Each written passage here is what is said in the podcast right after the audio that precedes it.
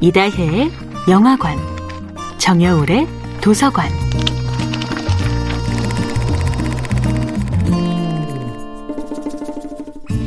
안녕하세요. 여러분과 아름답고 풍요로운 책 이야기를 나누고 있는 작가 정여울입니다. 이번 주에 함께하는 책은 밀튼 에릭슨의 심리치유 수업입니다. 에릭슨은 최면을 통해 신비나 기적을 불러일으킨 것이 아닙니다. 그에게 최면은 무의식과의 적극적인 만남을 위한 것이었습니다. 그런데 이 적극성을 위해서는 의식의 강한 자기 방어벽을 뚫어야 할 필요가 있었습니다. 에릭슨은 환자에게 내 치료에 저항하지 말라고 명령하지 않습니다. 저항의 방향을 조절해 줍니다.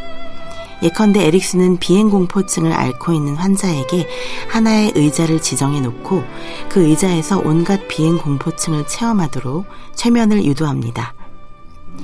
그런 다음 당신이 경험한 모든 공포증을 저 의자에 두고 가라고 말하지요. 공포증을 한 의자에 고정시킴으로써 다른 어떤 곳에서도 공포증을 느끼지 않을 수 있게 되는 것입니다. 최면은 장기적이고 의식적인 자기 암시에 도움이 됩니다.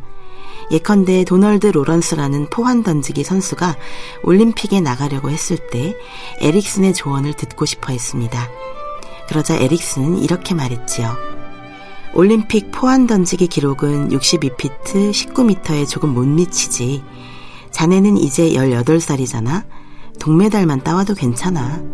은메달이나 금메달은 따오지 말게. 그러면 자신과의 싸움을 해야 하니까. 페리와 오브라이언이 금과 은을 가져가도록 내버려 두게나. 에릭슨의 말대로 정말 페리와 오브라이언이 금메달과 은메달을 가져가고 도널드는 동메달을 따냄으로써 충분히 첫 번째 올림픽의 기대주가 될 수 있었지요. 4년 뒤 멕시코에서 올림픽이 열리자 도널드는 또 한 번 에릭슨의 조언을 구합니다. 에릭슨은 도널드에게 이렇게 말해주지요. 이제 4살 더 먹었군. 도널드, 이제 금메달을 따도 괜찮아. 에릭슨의 말대로 도널드는 멕시코 올림픽에서도 또 4년 뒤 도쿄 올림픽에서도 금메달을 땁니다. 이후에는 포환 던지기 세계 신기록을 차근차근 수립해 나갔습니다.